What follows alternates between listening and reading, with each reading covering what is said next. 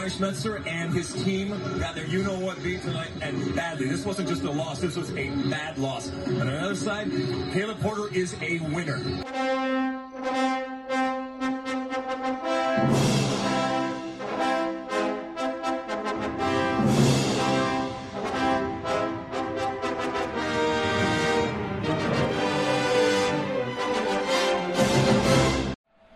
Should there be a more vile and disreputable group of men, I have not met them. These Sounders are just the worst. Yeah, uh, Brian, this is uh, obviously your fourth MLS Cup. You haven't scored in seven of those halves. Is that how much of a concern is that, and how and how do you go about solving that kind of problem? Uh, Jeremiah, that you might stump me with that one. I mean, I don't know. Because you kill me. Portland Vanity Soccer Podcast.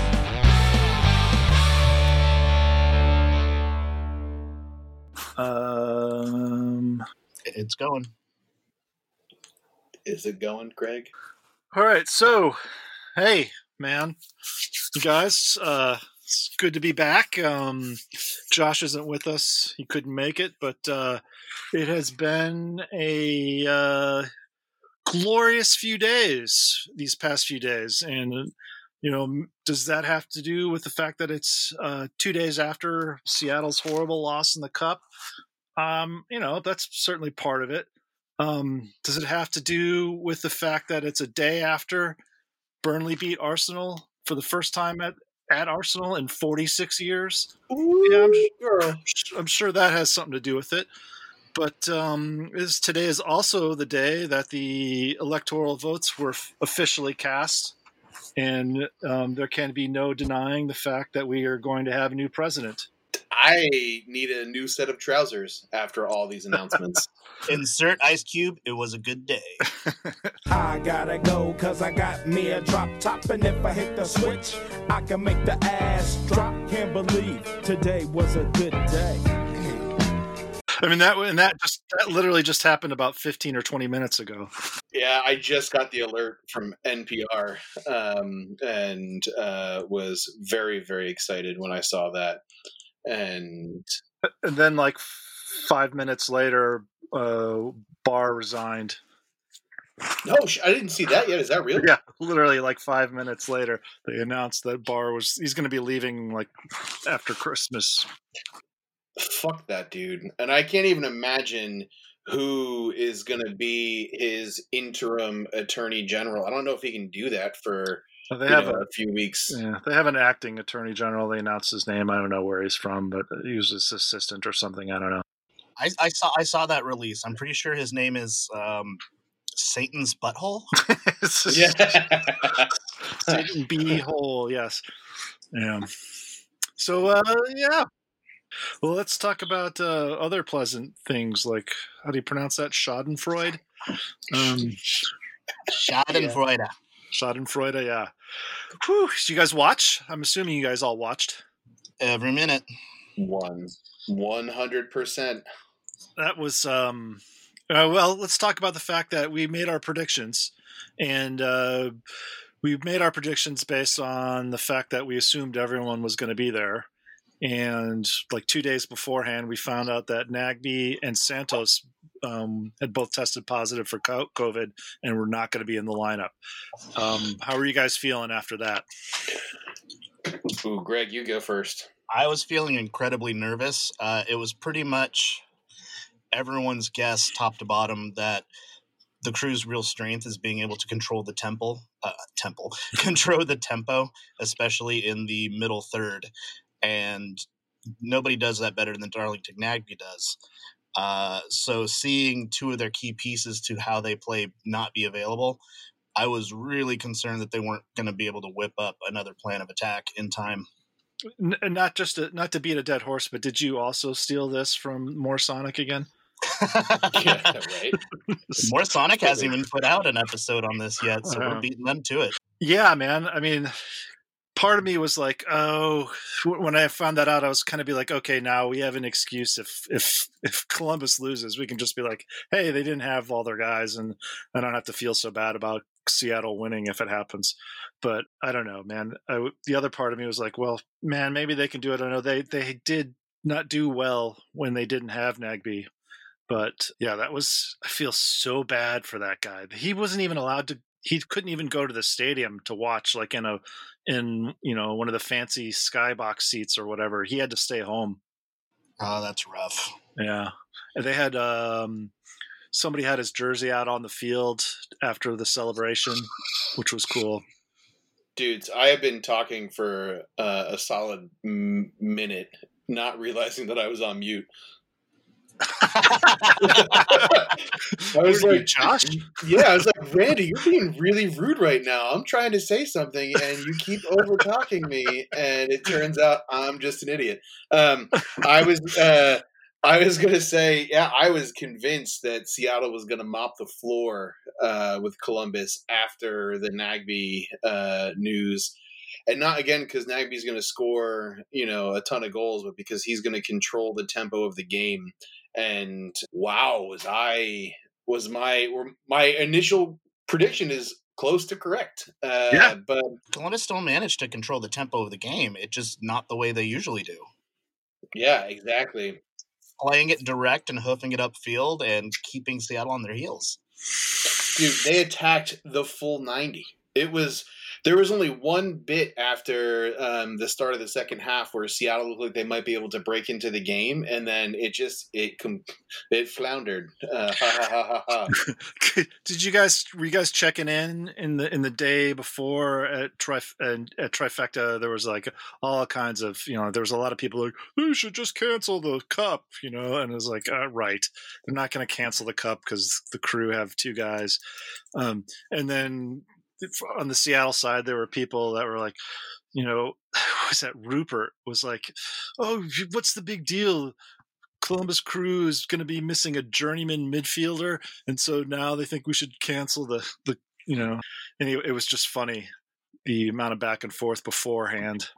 Oh, and dude, and even the post loss, I've never seen such bullshit shit posting on the internet, uh, other Yeah. than in Cascadia Trifecta and Sounders fans. Um, I'm not, generally speaking, a, a rub salt in the wounds kind of a person. Like my buddies uh, are, you know, the, I, I understand they're disappointed as being Sounders fans, but the the the the bullshittery or whatever word you want to use that was going on in that message board was ridiculous. Ah, yeah. And uh, for anyone who doesn't know again what we're talking about, we talked about it a few times. Is there's a Facebook group called Cascadia Trifecta where it is shit talk amongst uh, Timbers, Sounders, and Vancouver Whitecaps fans, and maybe Vancouver uh, Vancouver Whitecap fan.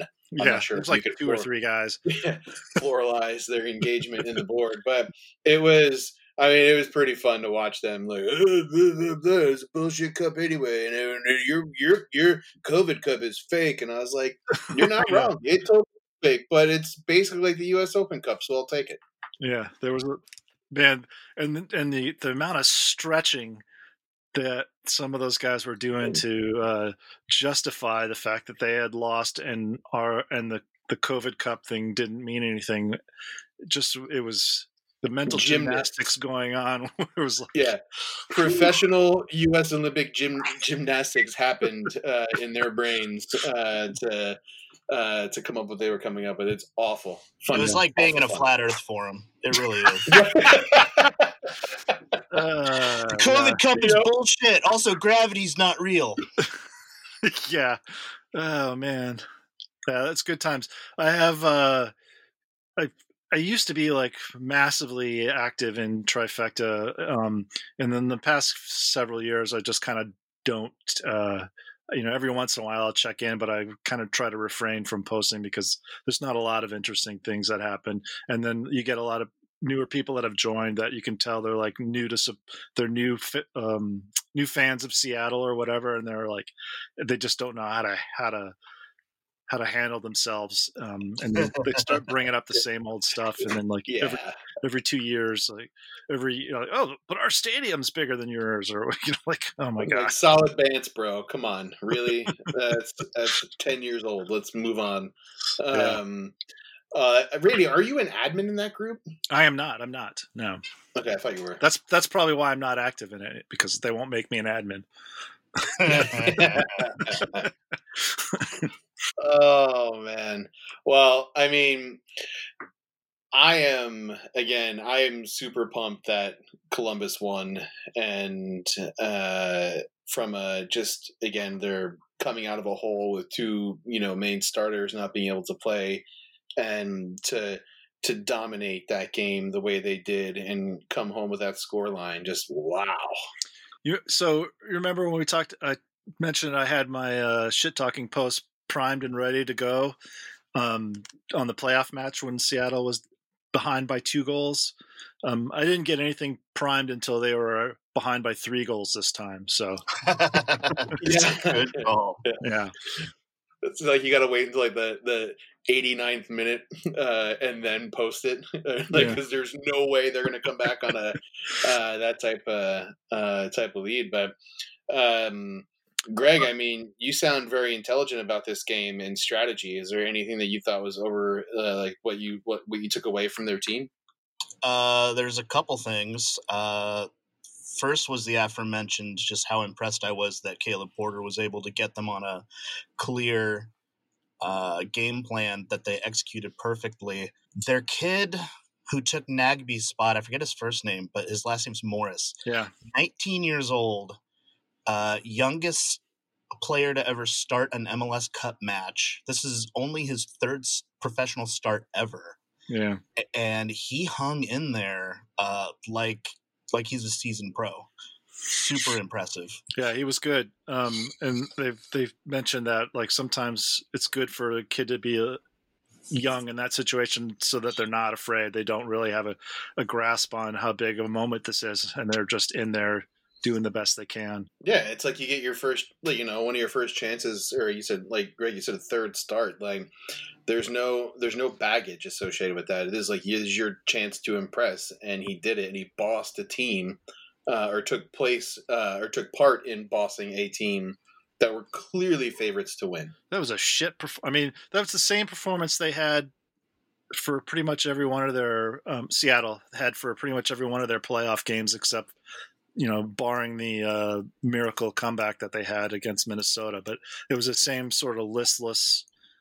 You know, I'm not sure we want to be out here or we're tired. I don't know what the deal was, but I, I, I've I cannot understand why those guys didn't weren't able to even get up for that game. It's absolutely mind boggling. Absolutely mind boggling how inconsistent and poor they played throughout the playoffs and still got as far as they did. So um Schmetzer was taking some heat from that kind of stuff post game, people asking him about that, and um, he kind of deflected. You know, he's he's such a funny guy. He doesn't like he doesn't in his interviews. He's always like, "Well, you know, this happened, and well, we- you know, whatever we're gonna do." eh, man." But uh, somebody was somebody was kind of talking to him about, you know, is it a problem that Seattle can't get up for these big playoff ma- you know these big cup matches even the ones and and it's been written to um even the one that they did win they didn't really deserve to win what the first one that they won. And he's like well we won two out of four of them and so it's just funny. He's he's like uh i don't know what he is. He's like mr even keeled so even keeled He looks like an accountant. yeah really yeah How do you feel about your team playing tonight? Well, you should never take the standard deductions. You should always. yeah yeah. is that married filing jointly or separately, my friend? Ah, yeah, such a weird, weird dude. That's like when you look at coaches again. We were talking about um, Bruce Arena, weird dude. Schmetzer, weird dude. Caleb Porter is like a is a badass coach. Like there's swagger, there's style, there's you know he brings something to the table in terms of just being like a you know a cup of warm milk sitting on your counter. So the, um, wrote a good piece on the differences between Porter, the differences and similarities between Porter and Schmetzer. He, you know, p- post coming to the Timbers and joining M- MLS soccer broadcast team or their I don't know the website team. He always you always kind of got the impression that he preferred his time at Seattle to his brief time at at in Portland. At least I did. Um, it's nothing overtly, nothing that he did overtly, but it just seems like he never really made Portland his home compared to Seattle. But um, to listen to him talk about Porter, he's definitely has a stronger connection to Porter. I mean, granted, they were college, he was his college coach, but one of the interesting things he wrote in that article was when Zakuani made his first appearance for on on the field, first start for um, Seattle Sounders as a pro. Porter flew to Seattle, went to the game, went to Zakuani's apartment afterwards, and then got on a plane like a red eye flight to go back to Ohio to go back to work the next day. Crazy. Damn. Well, um, well, another interesting thing uh, to talk about besides um, uh, Caleb Porter being, uh, I think, arguably one of the best MLS coaches. So I was looking at this. The last six MLS Cup finalists has either been Portland or Seattle. Yeah, that's pretty good. it's pretty impressive for Cascadia. I mean, Whitecaps aren't pulling their weight, but well, especially in a league that prides itself on so much parity, to see Cascadia over and over and over. right, I'm sure that's Uh, annoying for the rest of the country. but For us, it's awesome. yeah, it is. Favorite moments of the game? Yeah, what was yours, Randy? Um, man, probably that first Zelarayan goal was. I mean, the first goal. I mean, that pass was was it was a long distance on the nose pass, one touch volley. That was insane. And Schmetzer or Schmetzer, uh, our friend Stefan Frei, friend of the pod, um, he uh, he got a hand on it, but it was the kind of thing where that thing was coming so fast and he didn't have time to react, and he did get a hand on it, and it, and it made it look worse than it was. It made it kind of like if you you look at it, you're like, oh, he blew that. Um, I don't think he, I don't think that was his fault at all. I don't think any of those goals were his fault, really. I mean, he still played a great game, even though the scoreline shows, you know, three to nothing. But I, I totally agree. That first goal for Columbus, it's one of those things where you have to set the tone, and uh, the Timbers do it all the time. I feel like, or I, that's what I remember. My takeaway from games when we end up losing is you own the game uh, and just can't get anything to go in, and the other team gets a late goal, and, Right. and that's it. Yeah. Um, but Columbus, you know, executed quickly, got it, and uh, I again, I am just personally excited for. Or my favorite moment of the game is just you know the the Caleb Porter uh, freaking out, running around after they win the, the match. yeah, yeah, that was Yeah. good. But he ran like it. the entire. He ran around the entire pitch. The, the sidelines pumping his fists and yelling, and you could see you could see they showed part of it on screen. You could see him, you know, he's yelling "fuck yeah," but you know you couldn't hear the audio. I, I had a, another favorite moment of mine. This was kind of like a more subtle one, but it was there. I, th- I, I think they were they were up 3-0 s- and I um I don't know how much time was left, but something was going on, and, and Caleb's looking towards somebody, and he, he he turns around to like hide his face, and as he and his face comes back towards the camera, he's got like the the last you know vestige of this like goofy like smirk on his face like he can't wait to start to start you know celebrating because he knows what's going to happen. But he was trying to hide it like he didn't want to seem like he was gloating on the sideline. That's awesome. I think my favorite moment was uh, the third goal when uh, Luis Diaz, who is definitely the best one-on-one dribbler on the pitch that day, uh, got down to the touch line and fought to hold onto the ball and totally, you know, Sebastian Blanco style. Mhm. Uh, got around the defender, passed it up to a completely unmarked Zelarayan at the top of the box, and you just saw time slowed down and you could smell that goal happening. He had all the time in the world to pick out exactly where he wanted to put it. And as soon as that uh, ball hit the back of the net, I literally jumped up out of my chair, spun around in circles a couple times, and did a little dance. That was that was a good goal. I think it was a little bit harder than than it looked. I thought he w- I thought it was you could see him with his hands up in the air waving for it before Zelarayan even got it. I think and. You know, because he was unmarked, and I thought they almost waited too long to get it to him, but um, he had to curve it around Frei to get it in there. He's he's he's their record DP signings. Uh, spent more money than they ever have, and dude delivered. So hell yeah, crew for going out and getting that guy. There, there's a good quote from Porter. Um, I guess he scouted him, which is weird. Uh, I, I, would have thought they would have somebody else doing it, but maybe that's part of the reason why one of the reasons why Porter wanted to leave more control. Um, but in this article, it's in the Athletic. He, uh, he, is the quote is "Excuse my French," said Porter earlier this week, but I just couldn't fucking believe how good he was. talking about yeah, and this is the scouting. Not he wasn't talking about right. this specific game, but like when they went to go scout him. Yeah, everything he does is in is in HD, while everyone else is in standard def. yeah, he's, yeah, standard def, HD, crystal damn it, what's that stupid puppet movie? Dark Crystal. Dark Crystal. what a yeah. reference. Um, the other quote from Porter about Zelarayan, specifically about that game, was uh, after um, after the match, the crew, as the crew prepared to lift the trophy, Zelarayan became. Vis- this is from the um, Athletic. Zelarayan became visibly emotional. He shared that private moment with Porter. He said something to me that I'll never forget, Porter said. He told me I changed his life, and I told him you changed mine. Oh, That's so awesome. deep. So yeah. deep. I guess I, he was he was kind of floundering in, in Liga MX for a while. I guess he said there was there were too many stars on his team and he wasn't getting a lot of playing time. Yeah, he was kind of a depth piece for Tigres, and uh, a big reason why he came to MLS was he felt that there was another league that he could really play and thrive in, and he doesn't think uh, he would become the player he is today if he wasn't given that opportunity. Um, it's a really cool story.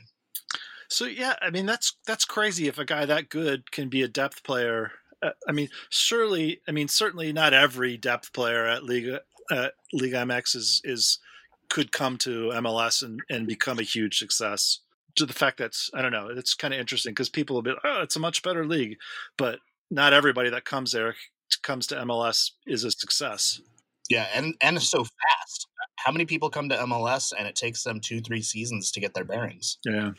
A hundred percent. That's usually the issue. It's like everyone's like, "Oh, it's MLS. It's like a kindergarten league. I'll go there and um, and own it." And it, it takes a long time to have the type of success you would expect from that type of player. Like I mean, not that we need to talk about Chicharito, but look at that flop. um, uh, Chicha uh, Chicharito. I as I was researching um, the the highest paid players and whatnot, seven point two million dollars is for Chicharito. Flush it. Jesus. So should we talk to a crew fan? Do we know any crew fans? Oh yeah, I do. All right. Isn't there like who's that girl? Um, Savannah. Samantha. oh, is it Samantha or Savannah? It is. It is Savannah. Savannah. It is not Samantha. Um, I, right. I was corrected on the internet by her. Um, so, whoops, my bad. Oh, we should we should have tried, we should have had her on. Uh, we could maybe we'll get a couple uh, audio quotes from her, but I am happy for Savannah, the middle finger girl, um, and thank you for taking it to Seattle for us. We appreciate it. Yeah. So, do we know a, a, a Columbus fan?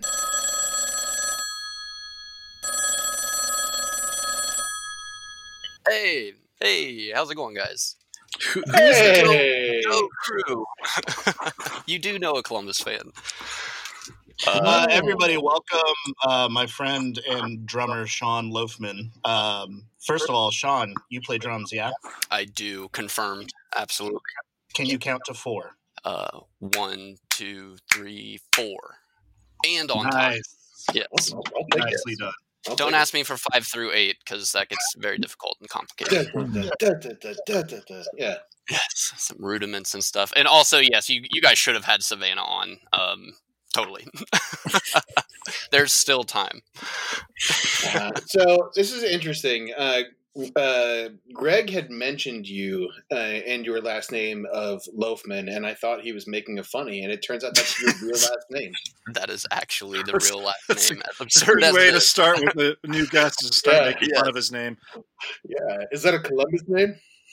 Uh, no, that is just a, a white European hodgepodge name, just like most most folks. Uh, I think it's yeah, I believe it's like German and, and Swedish. I th- or no, German and Swiss. I think. You- Um, is it like a silent A in there? Do you pronounce it like Loafman? uh, Loafman, kind of like a loaf of bread, but it's L O U G H M A N. It doesn't make any sense. Uh, Oh, interesting. I respond to a lot of uh, pronunciations of my last name just because it's There you go. I don't exactly understand it myself. So what was the best and worst nickname you received as a result of your last name growing up? uh, certainly, like Breadman uh, was was uh, the probably the worst. How Um, unoriginal. That's that's yeah, worse. yeah, yeah. you know, it was worse from Ohio. the standpoint of not being very creative. Yes, yes, absolutely. Um, I don't know if any good ones came out of it. Normally, when people just didn't try to pronounce it and just reduced it to L, Uh-huh. uh, I liked that one. So, I'll take L. have you? How long have you been a crew fan? uh, I have been a crew fan um, probably since 2006. Uh, and then I worked. I, I became like a, a diehard in 2008. Um, I actually worked for them. I interned uh, interned for them uh, the 2008 year when we won the cup. Oh Um, wow! and uh, got to go to LA. I got to see the final, got to hold the cup, which was great. Got to Wow. celebrate with the team. What, Um, what, what and then was your? What were you interning as? Uh, I was a team manager assistant, so um, everything not involved with the physical playing of soccer. So um, jock making- straps and cleats. Exactly, exactly. Making sure we had soap for the washing machines. Um, yeah. Uh, it was actually a little bit of everything. It was making sure you know um, the proper food was uh, where we needed all the dietary restrictions, making people making sure people were legal to travel around the country because you're dealing with international players. Oh yeah. Um, dealing with um, some recruiting. Uh, there's a lot of players that uh, are are well down on the depth chart, and you're kind of helping them um, kind of shop themselves out around the league as well, trying to get better uh, people who don't really have good agents or agents yet. Huh. Um, is kind of everything. Making sure people, you know, pay their bills on time so that they can travel. It was it was everything. But Um, if if they don't have a good agent, did they they really think having an intern help them was gonna was gonna do better for them? well, uh, I think you guys already addressed it a little bit earlier. The the, the payroll situation. Oh, uh, yeah, Columbus is normally right at the bottom, if not con- Right. consistently at the bottom. So uh, normally an intern is better than nothing. Were you at the uh, the match in 2015? I sure was. I was right in the uh, supporters section. Greg, go Um, ahead and insert the ha ha soundbite. I'll wait. I'll wait. uh, Wait, yes, it I- was you I- that threw that beer, wasn't it? Uh, I was certainly in that side. Um, I appreciate beer a lot and was shocked by how early everything was happening. Um, and so I, I still had, I had just opened my beer by the time it was about 2 0 down. Um, and actually, I've talked about this with Greg. Uh, those beers were really large beers and they were mostly full because of how early it was in the game. Right. So uh, while it was fun to, as a crew fan, to see a wall pop up out of nowhere of heavy projectiles about halfway through that arc, uh, it was no longer fun. And uh, you know, Yeah. that's that's Oh, dangerous. so It's not exactly you, professional. You yourself were being covered in the beer.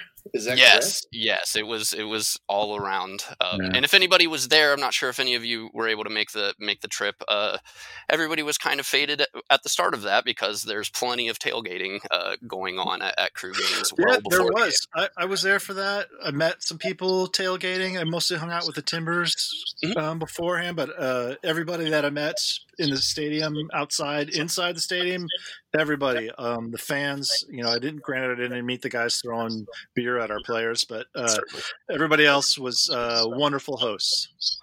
uh, uh, that's glad. I'm glad to hear that. Um, I've heard the same um, that I've heard the same from Timbers fans as well. That that anybody that they interacted with was normally uh, very inviting and, and you know tried to welcome people to the city. Columbus isn't really a hot spot for a lot of people, so we try not to act like idiots when, when we right.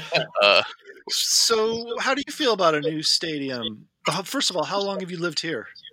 uh, I lived in uh, the Portland area uh, for about nine years now. So I'm uh, depending on which Oregonian you talk to. I'm either uh, a native or one year away from being a native. Yeah, Or or part of the problem. Yeah, so we're part of the problem. Exactly. Yeah. Like Didn't move here from California, so that doesn't count. No, no, absolutely. Like I've been here long enough to where the the max line uh, had free zones. Ah, Um, I still remember that, yeah. uh, and so that's uh, normally that that either gets like a oh yeah you have been here for a while, or I can tell if people don't know when that is that they came after me. Uh, so yeah. So, you, you think you guys need a new stadium? Uh, do I think we need one? Yes. Um, I think I, I think we've always needed one. Um, I think for uh, perspective of when we when we got our stadium, it was um, you know a really 96, early. 1996 or something like that.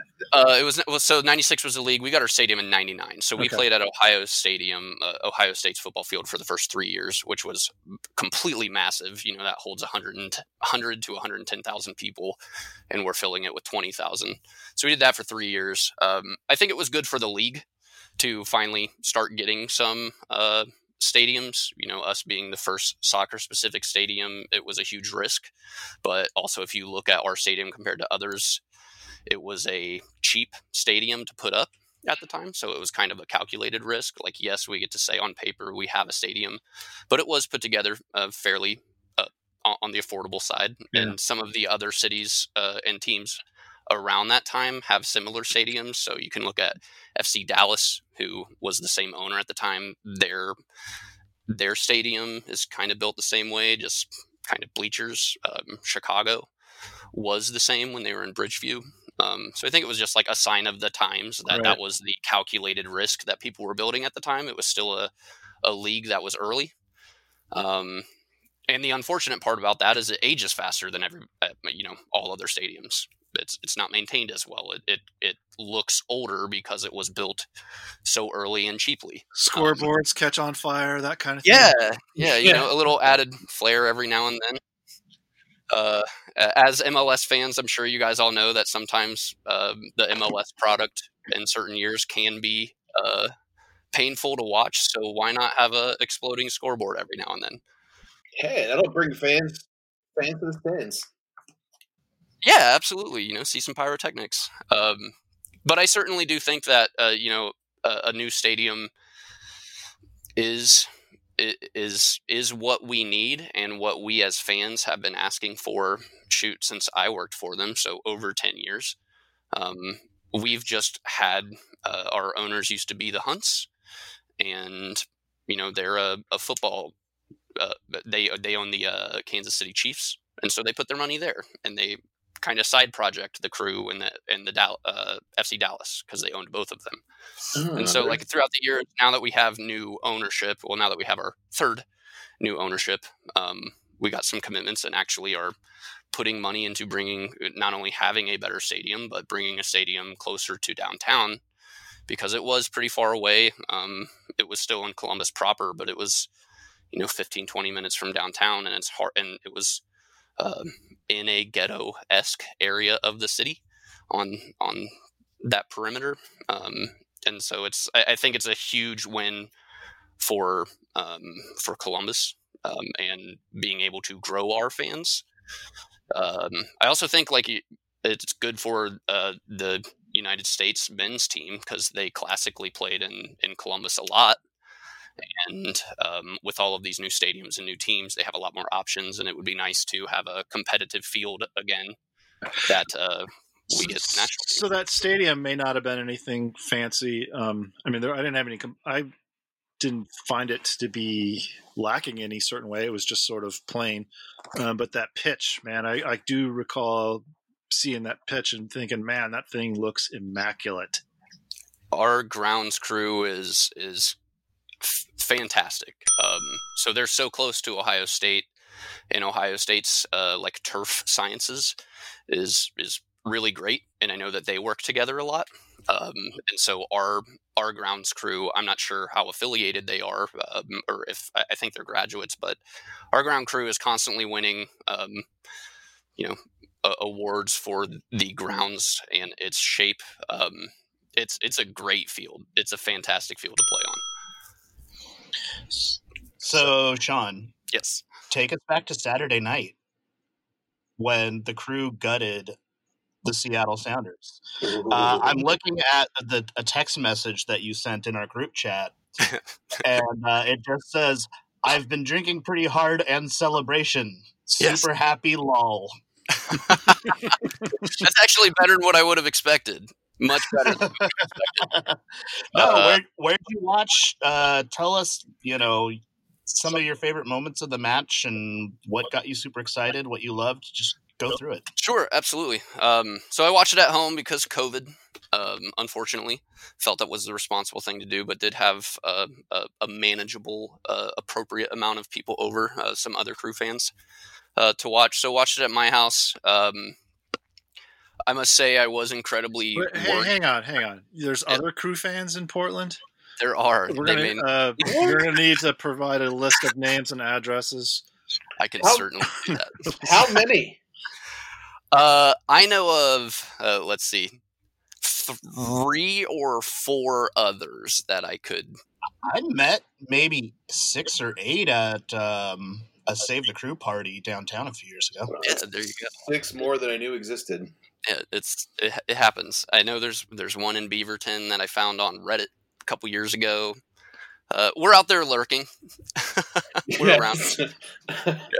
Um, but yeah, I was uh, uh I was I was clearly excited because we made the final. I think the the the story our our story, if we want to get into it, was uh, shaping up to be um, kind of great optics for our team. Uh, you know, going from the Save the Crew years to new ownership to now we're in the Cup.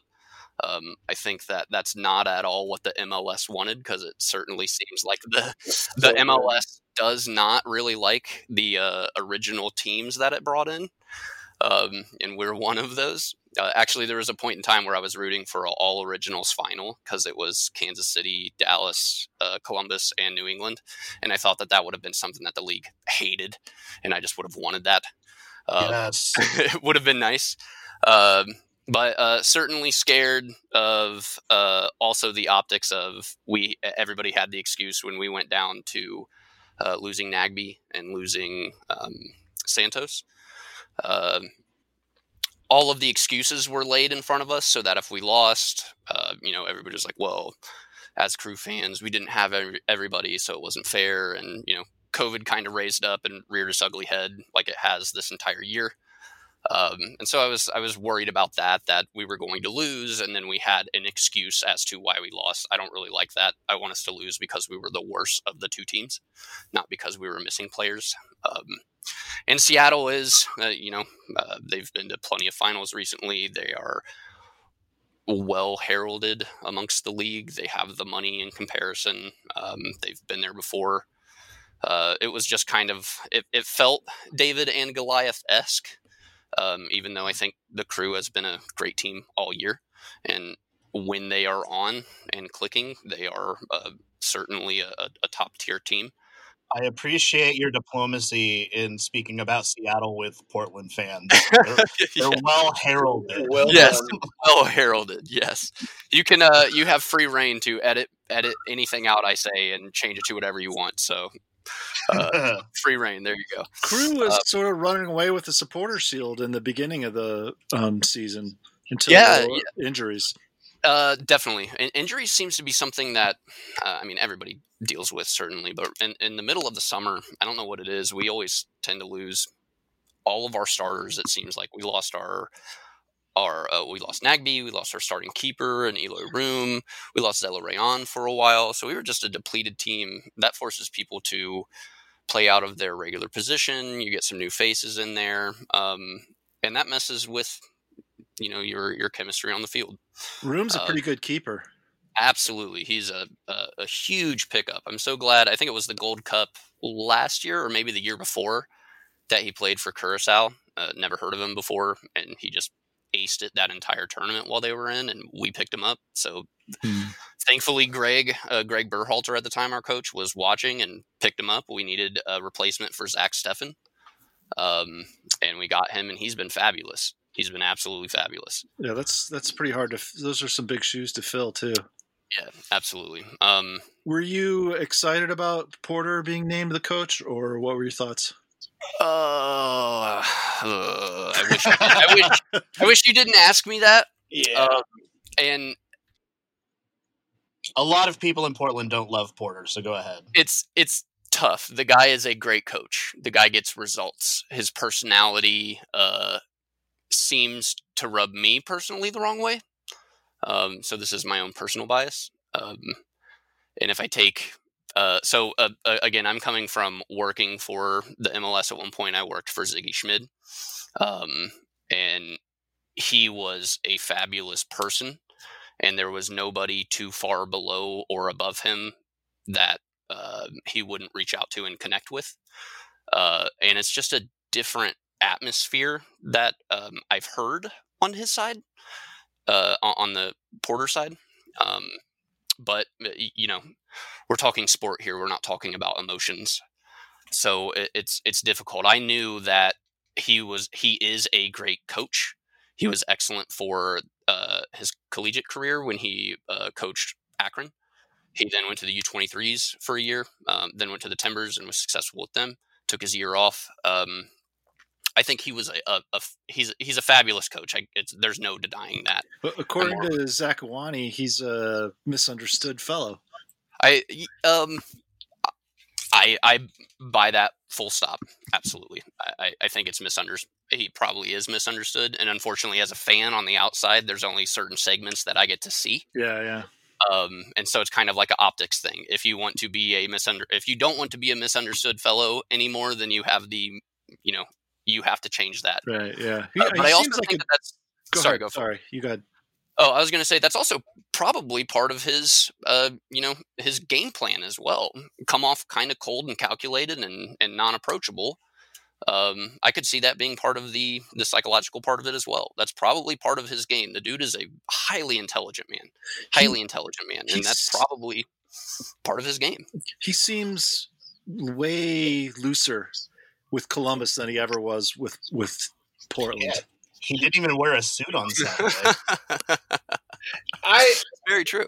yeah. I also noticed that Mr. Porter has been uh, packing on some pounds. My friend, uh, he had a, a fine uh, double chin poking out in that uh, in that cup final. What do you guys feed people in Columbus? Oh, uh, high fructose corn syrup and fast food. it's a lot of fast food, a lot of fast food. So that doesn't surprise me at all. Um, Since Randy brought up Porter, it's kind of a running joke between uh, uh, Porter and Nagbe, and now Audie, even though he doesn't ever play, uh, that we refer to them as T3 yes. or Yes. uh, Timbers 2.0. Does Yep. does that really annoy you guys? Uh, doesn't annoy me as much. I'm sure it does some of the folks, some of the diehards, but um, you know, it, we're different conferences, and the only time me personally I've ever had a problem with Portland was in the final, and that's because of where we were at. We were Yeah. we were supposed to be enemies that day, um, and since then, uh, you know, I'm a big I'm a big fan culture person, and Timbers fans have always been incredibly kind to me out here, uh, incredibly educated on what's going on with uh, American and global soccer. That's huge, um, and they're always appropriate come game day. Um, you know, there's other fans that, and I, I won't go into them. I'm sure you guys can lurk through all the Reddit and Facebook stories of fans that are just god awful, um, and groups that LAFC. yes, LAFC. I guess I will get into them. Some of the NYCFC stuff, Chicago over the years. Uh, you know, some fan bases can just be not fantastic, and um, I will appropriately dislike Timbers on game day. Uh, but normally on those days, I want like a five-four Columbus win. I want to see some entertainment. I want lots of goals, and, and go from there. Any um anything else from the the match that you want to talk about? Um, I, I do want to bring up. So we lost. We lost folks. Uh, we lost big folks, and I do want to call out the people that stepped up. Um, Aidan Morris Oh, uh, yeah, behind Aidan, uh, behind uh, Nagbe. Not only did he play stellar, and not and and I heard some of the things that you guys said previously about his age and all of that, but but that's a guy that spent time since 2016 with the Columbus Crew uh, Academy. All right, he's one of those guys that was famously photographed holding a "Save the Columbus Crew, Save the Crew Academy" sign. Absolutely, absolutely. So, and and we currently, I, I believe, and uh, I hope somebody corrects me. Um, I think as of right now, we do not have a crew academy because we lost that when we went uh, when we were doing the Save the Crew, possibly relocating. So they shut that down, and now we're getting it back um, either next year or the year after, depending on how COVID goes. Uh, in our academy, you know, we're a we're a uh, affordable budget uh, club sometimes. So our academy really helps us. Like Will Trapp was from our academy. Um, Aidan Morris is coming from there. We've had some throughout the years that have really stepped up, and that helps us. Uh, uh, Sebastian Berhalter, Greg Berhalter's son, uh, he's on the he's on the team. He's a homegrown. Um, there's also so Josh Williams uh, on our back line. He's from Ohio. Uh, I want to call out that I think it's interesting that we have so many Ohio guys linked to this. Um, and I think that that really is, is great for the city as well. And that just adds to the story. So you Um, guys have to split that homegrown territory with uh, with FC Cincinnati now. Um, do you? Is there like? Is there really? a- You know, is there Cincinnati Columbus rivalry? Is that like a real thing? I do believe that is a real thing. Um, I, I know that is a real It's a real not thing. manufactured by It's- MLS. It's not manufactured. Um, and I'll- Maybe overhyped a little. overhyped certainly yeah and i will say as a as a crew fan i i love um watching them fail but but part of me wants them to be really good and successful because it will help grow that sport in that area and and one of the the issues with the crew over the years is is we kind of market around columbus and that's it i'm from a place called dayton which is about Hey, I've been to Dayton. yeah You i'm guys sorry used to throw a good skateboard contest. Hey there you go cool Surf Ohio. Excellent. Yes. Uh, and and it's and it's tough. Uh, you know, the crew normally uh, in the past hasn't even advertised. You know, up to an hour away from from its its central location of Columbus, and that's still in Ohio. Hmm. And so, like making it down to Cincinnati, we didn't really advertise there. A- And again, anybody can correct me at any time from the crew fandom. I've I haven't lived there for ten years ish, um, so I can be corrected. But um, when Cincinnati stepped up, they got a whole part of you know northern Kentucky, Cincinnati, uh, southern Indiana um, that wasn't a tapped market, Hmm. um, and and that's you know call that ownership's fault, call that TV marketing fault, whatever it is. But um, I think that that rivalry is real because the crew market wasn't tapping that area, and um, you know if The new, I mean, it seems pretty. In hindsight, it seems pretty evident that um, Precourt never had any intention of keeping the, the club in um, Columbus when he bought it because that was his the moving it to Austin was written into his contract that he would have the ability to, to do that. Um, isn't isn't that suspicious? yeah. So I mean, and Talk about optics. That's a Right. weird. Yeah. So, and I guess you know the league was suffering at the time, or you know maybe they were just like, well, we don't care. We just need somebody to step in and run a team and, and keep this thing going uh, Yeah. before we get our our pyramid scheme fully launched. Um, Well said. But, I, uh, I, I agree. the the new owners, the new family, you know, stadium shelling out got um, money for a world class DP. I don't know world class. I. I say that like I know what I'm talking about. For an excellent DP, For uh, for for us, a record breaking DP, we can call it that. Yeah, Yeah, uh, they like shelling out the money. they seem to be more on top of this, and so cheers to them for doing that. I I totally agree. Absolutely, cheers to them. Um, you know, they're the current owners of the Cleveland Browns, and there's a lot of jokes that can be said uh, about their history. Right. But uh, owning a football team uh, you know you have deep pockets, which is helpful, and in some of these small small market teams like Columbus, deep pockets can go a long way, and you don't even have to go that deep. Um, so it's it's certainly helped us. Really, all that we needed was somebody that would pump a little bit of money to keep us competitive, and we can do really great things. Um, this is a great example of one. So Uh, if if the crew would have moved to Austin FC, what would you have done with your MLS allegiance? Uh, that's tough. Um, I would have been a WSL fan. Uh, w, yeah, um, a Thorns fan for sure. Actually, during that entire time, I kind of boycotted the MLS, and I'm not sure if uh, if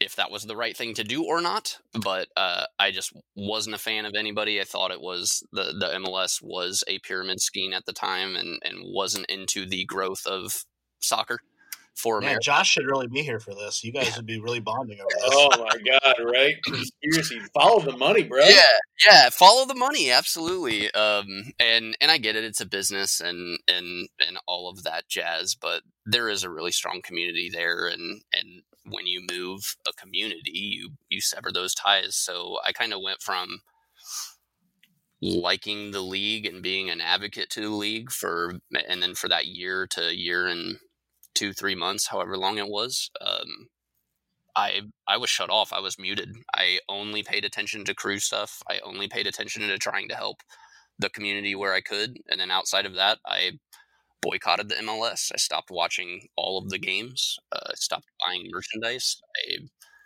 I I was started going to women's games, and that's where I became a, like a, a giant Thorns fan now.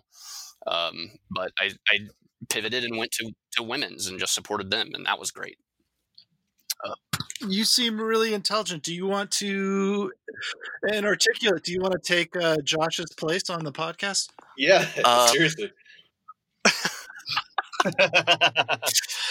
I have I have one question, Sean, about the very near future of the crew, and then we're gonna let you go. Sure, absolutely. Uh, so I rem- I recall a day last year, um, last December, we had band practice, and you showed up absolutely livid because on this day was the expansion draft, oh, mm. and Columbus once again had somebody chosen, and I think you said Columbus has had somebody taken from them in every expansion draft in the history of the league. Uh, yes, I do, and please fact check me because oftentimes I I have uh, It's a lot, regardless. System, uh, but but yes, absolutely. I think up to this point, Columbus was one of one of the only uh, like was the only team or one of you know three teams that has had somebody taken in each expansion draft, and that is just bonkers. That's So- absolutely bonkers and tough. So Austin's expansion draft is tomorrow. Yes, yes. Who is leaving the crew tomorrow? So good question, and I think I believe as part of the agreement with the league, Austin is not allowed to take anybody from the crew. Correct me if anybody wants to Ah. do that research, but I believe they are blocked from taking anybody from the crew. Interesting. In- Sounds very interesting. conspiracy theory to me. Yes, yes, absolutely.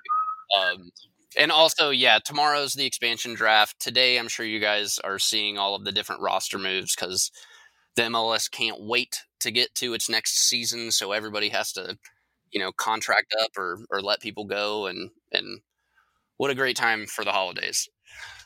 Just yeah. Uh, we'll see. I'll be I'll be watching. I'll be watching this Austin draft for sure. Oh, also, I do want to say um, one of the big thing, and and I'll quit taking up all of your time. I apologize. no worries. One of the things that I loved uh, after, well, on, on in the build up to the the final and after the final, um, it certainly was the world against Seattle. It felt like everybody seemed in all of the places that I uh, read. Everybody was a crew fan for this day, and I certainly appreciate that. And after the result, everybody has been incredibly cl- kind, including Seattle fans uh, that I've seen. I don't go to all of the troll sites. If you want to send me some, please do. They're pieces I of love it. shit. yeah, totally. Uh, hard to argue. Uh, but I was glad. I was glad that this was a final that seemed to uh, not divide uh, as many people. People seem to really lean on uh, not wanting Seattle and just being crew fans, which was nice. Um, I really appreciated that. Uh, one of the things that I loved about the Save the Crew time was the fans around the league, regardless of who you were uh, rooting for. Um, they gave us support. Certainly, all of the Timbers fans that I knew gave us support, uh, and I really appreciate that. Uh, you know, just as that's my local team. I'm, Um, I'm kind of torn about uh, Austin FC. I hate Precourt, and I want them desperately to fail, but I like Matthew McConaughey, so I don't know what to do. yeah. What's it like? tough. Being, what's it like Yes. being in a band with Greg? Uh, it's pretty great. We uh, oh, we don't- share you- music. you don't have to say that. Yeah, uh, it's pretty great. Dot dot dot. Uh, I The real question is, what's it like being in a band with Corey? Oh, pretty Jesus pretty Christ. great. Dot dot dot.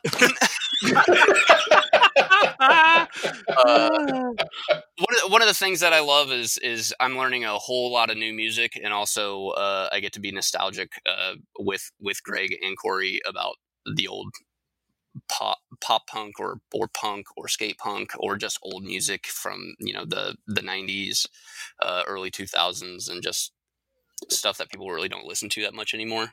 Yeah, Uh, Randy, that was when you were 85 years old. Yeah, I've I've written off the entire '90s. I'm sorry to hear that. I'm very sorry to hear that.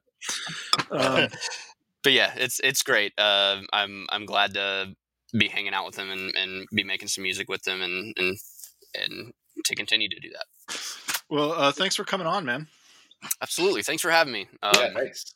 yeah, totally. Uh, cheers, go crew, go Timbers, and we'll uh, I, I don't know, fuck the Sounders and fuck Austin, I guess. There you go. Yeah! Yeah. Get behind that. There you go. hey, thanks, dude. yeah, have a good one, you guys. Cheers. Later. That uh, yeah, I like that guy, man. What's he doing hanging Yeah, out I with know. you? Why, yeah, why do we have Josh on here? What is what is he? You're not really sure what his uh, benefit is any any longer. So yeah, we were going to talk about the roster moves, but um, we're going to push that off to the next episode. Um, we did get, we do have a um, what we think is going to be a new feature. It's called the uh, TA round up. It's our board meeting update. Um, well, let's just listen to it. Um, have you listened to it? I did, and so I'm confused because I don't know who it is. Oh, it's Jeff Sutton. Okay, that makes way more sense. So Jeff is going to be paying attention to these to the TA board meetings or in whatever that is, you know, any these kind of things, and he's going to be offering recaps for us. Um, so one of the things that we will learn. Well, let's just take a listen. Hello, Portland Vanity Soccer Podcast is your 107th update from Jeff. Listening to episode number 22, the Crest revamping was part of the conversation. I've started paying attention to the board a little bit more recently, studying their minutes.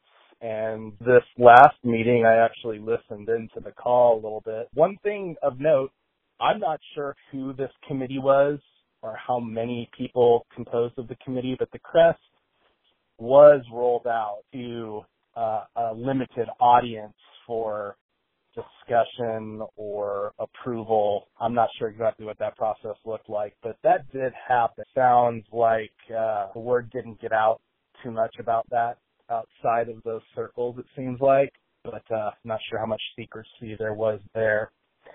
Um, the other things that were going on with the board meeting, we're losing some board members, and it's going to affect the regional support groups the most, it looks like, because Drew, uh, who's, I think, is largely responsible for getting the TA their tickets at the away games, um, he's not going to be a part of that anymore. So there's going to be a huge hole there. And also another board resignation was Maggie, who was a part of RSG support as well. So it looks like the board's going to have a lot of opportunity there for some people to step into those roles and take care of that. But yeah, the the the, the November meeting minutes did note the new crest rolling out. So maybe this was going on for some time and they just were kind of like keeping the lids on it. But that's about all I have right now. I mean that there is uh continued conversation about the fan Laden and uh how much they want to renew the lease for five years and is it breakable so they can move or so on and so forth. So, but thanks again. That's my report for today. Uh, have a great day, Portland Vanity Soccer Podcast. Yeah, so Jeff, great update. Thank you very much for taking the time to to call in and uh, provide us with some information. Uh, Randy, can you how how does Jeff know this? Like, what what is he what is he a part of? You can watch. He's not. He's he's a part of our wonderful Timbers Army community, and a, and a part of our even more wonderful Portland Vanity Soccer podcasting listening audience. Um, he is. I mean, you can watch these meetings. that They you can attend them on Zoom. Um, sometimes they record them, and you can watch them afterwards.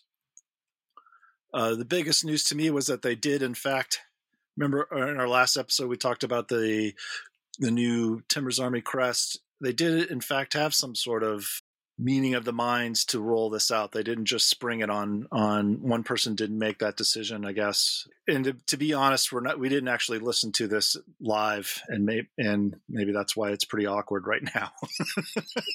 I don't feel awkward. It's still like the Illuminati. I don't give a shit. Yeah. opinions not changed from Jeff's update, though helpful. Um so yeah, uh that's something he has volunteered to do for us, and um, we we'll probably refine that and, and make it more of a seamless process going forward. I like it. So that way, when we talk shit about uh, Timbers Army leadership, then we'll actually know what we're talking about. Well, we don't know about anything we talk about anyway, so why'd mix it up now? I guess so. I don't know. Your your friend, dang it, what was his name? Sean. Sean. He seems so knowledgeable, man. I feel like I need to up my game.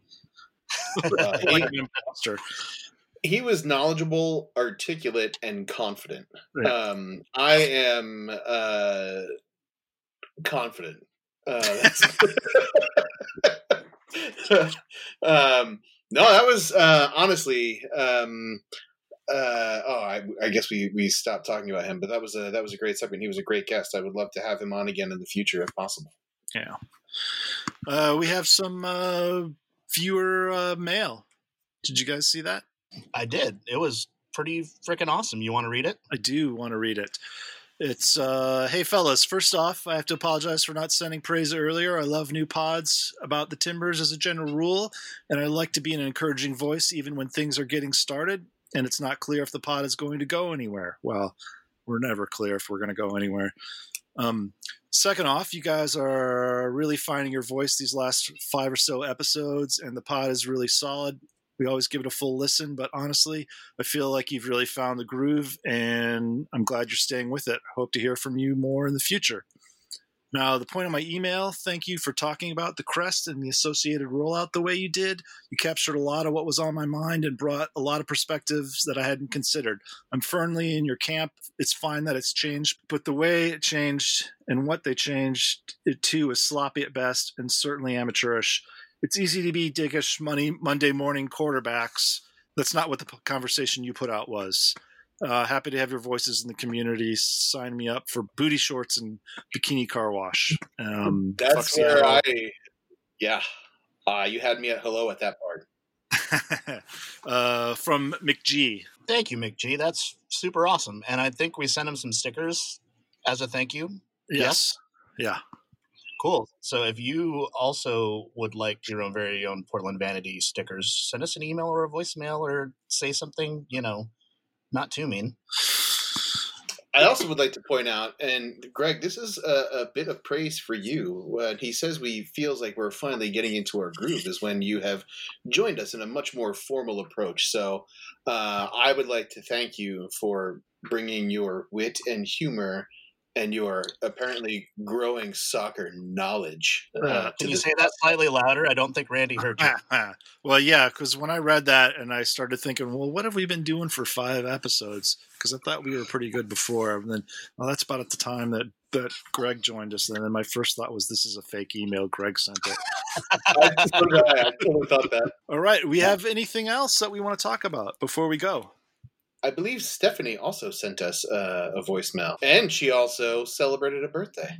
is it about us not pronouncing? That's exactly what it is about, and it is Steph's birthday today as we're recording. So happy birthday, Steph! Happy birthday Oh, happy yesterday. birthday, By the time you hear this, happy birthday yesterday. I would like to deeply apologize for not making the Zoom call. As I'm sure you know about me through many social engagements, I will commit to making them and then completely forget and then not go.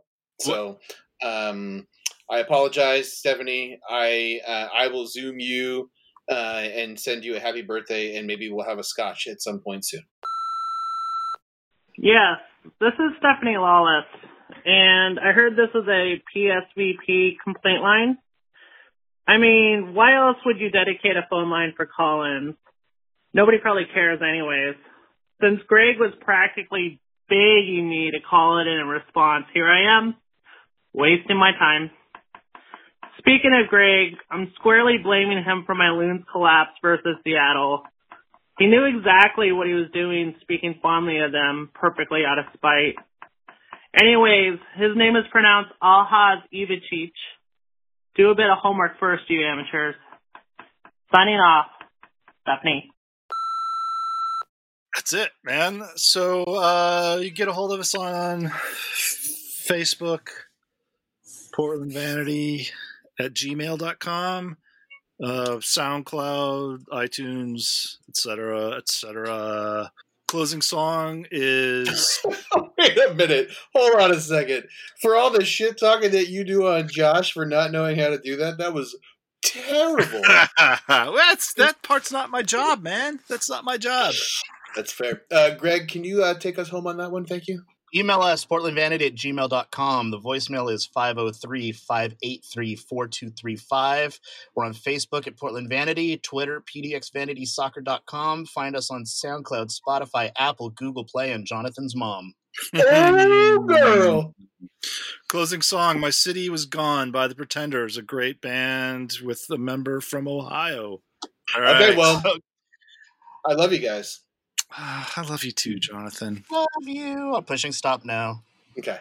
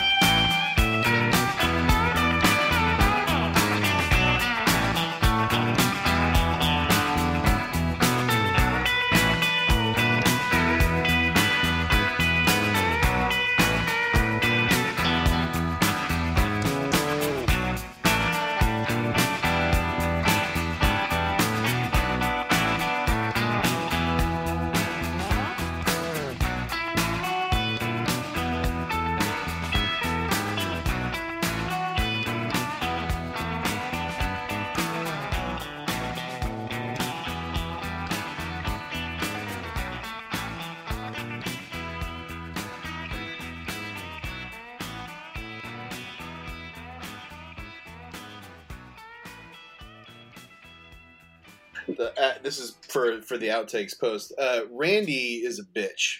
Uh,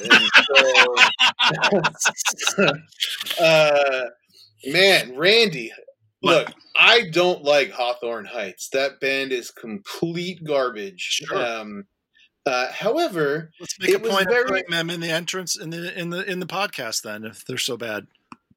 because it, it it's still relevant. It doesn't have to be good. Well, my my biggest uh, complaint about that was is that you couldn't even really tell what it was. That's fair. Well, everybody under the age of 43 knows what it is. Uh, like I said, it happened in the '90s. It doesn't mean anything. So, Randy's like, let's do some music, man. Let's get pre like I mean, Skinner or there's something. so like many, that. so many places you could go, and I mean, yeah, okay. I mean, Did you know that Randy hates mediocrity. Yeah. yeah, so like Randy's like, send us uh, email That's Portland good. It's good enough, Vanity at man. gu- gmail.com. got the- All right. You got the email address right. I, I don't know, man. That makes me nervous that he resigned because whoever they're going to put in his place is going to be a rubber stamp for whatever crazy shit Trump tries to pull in the end of the uh, this e- administration. Even But more let of a rubber stamp. Let it go down like the Hindenburg, my friend. Let's Yeah. do it. We got time for that this episode. I still have uh, a solid like 20 minutes before I have something to do, so I think we can uh, certainly uh, talk about it. Is Greg? Greg still here? Um, he has himself on mute. I wonder if he left. Um, I do not know. Greg, are you here? Gregory, I heard your music playing days are fantastic and that Corey is interesting. Maybe Greg's pooping. Greg, can you give us a sign? Because if we're done, I'm just gonna hang up because I would. I actually do have shit to do. You don't have anything to do. I have a Short, to do. short timer. Oh, dude, you should have smelled the poop that I made earlier. Oh my lord! Jesus. I do Uh, have things to do. Okay, we're listening. Hey, you're back. Where did you go? Oh, me? Yeah, Oh, I tried to sneak in a pee. uh, that was an awfully long piss. Well, and then I came back, but you guys were talking, so I just stayed quiet. Today, Junior. The MLS, the MLS, the MLS, the MLS. The MLS, the MLS, the MLS, the MLS, Close. The MLS. The MLS. The MLS. The MLS. The MLS. Fuck you and who you came with.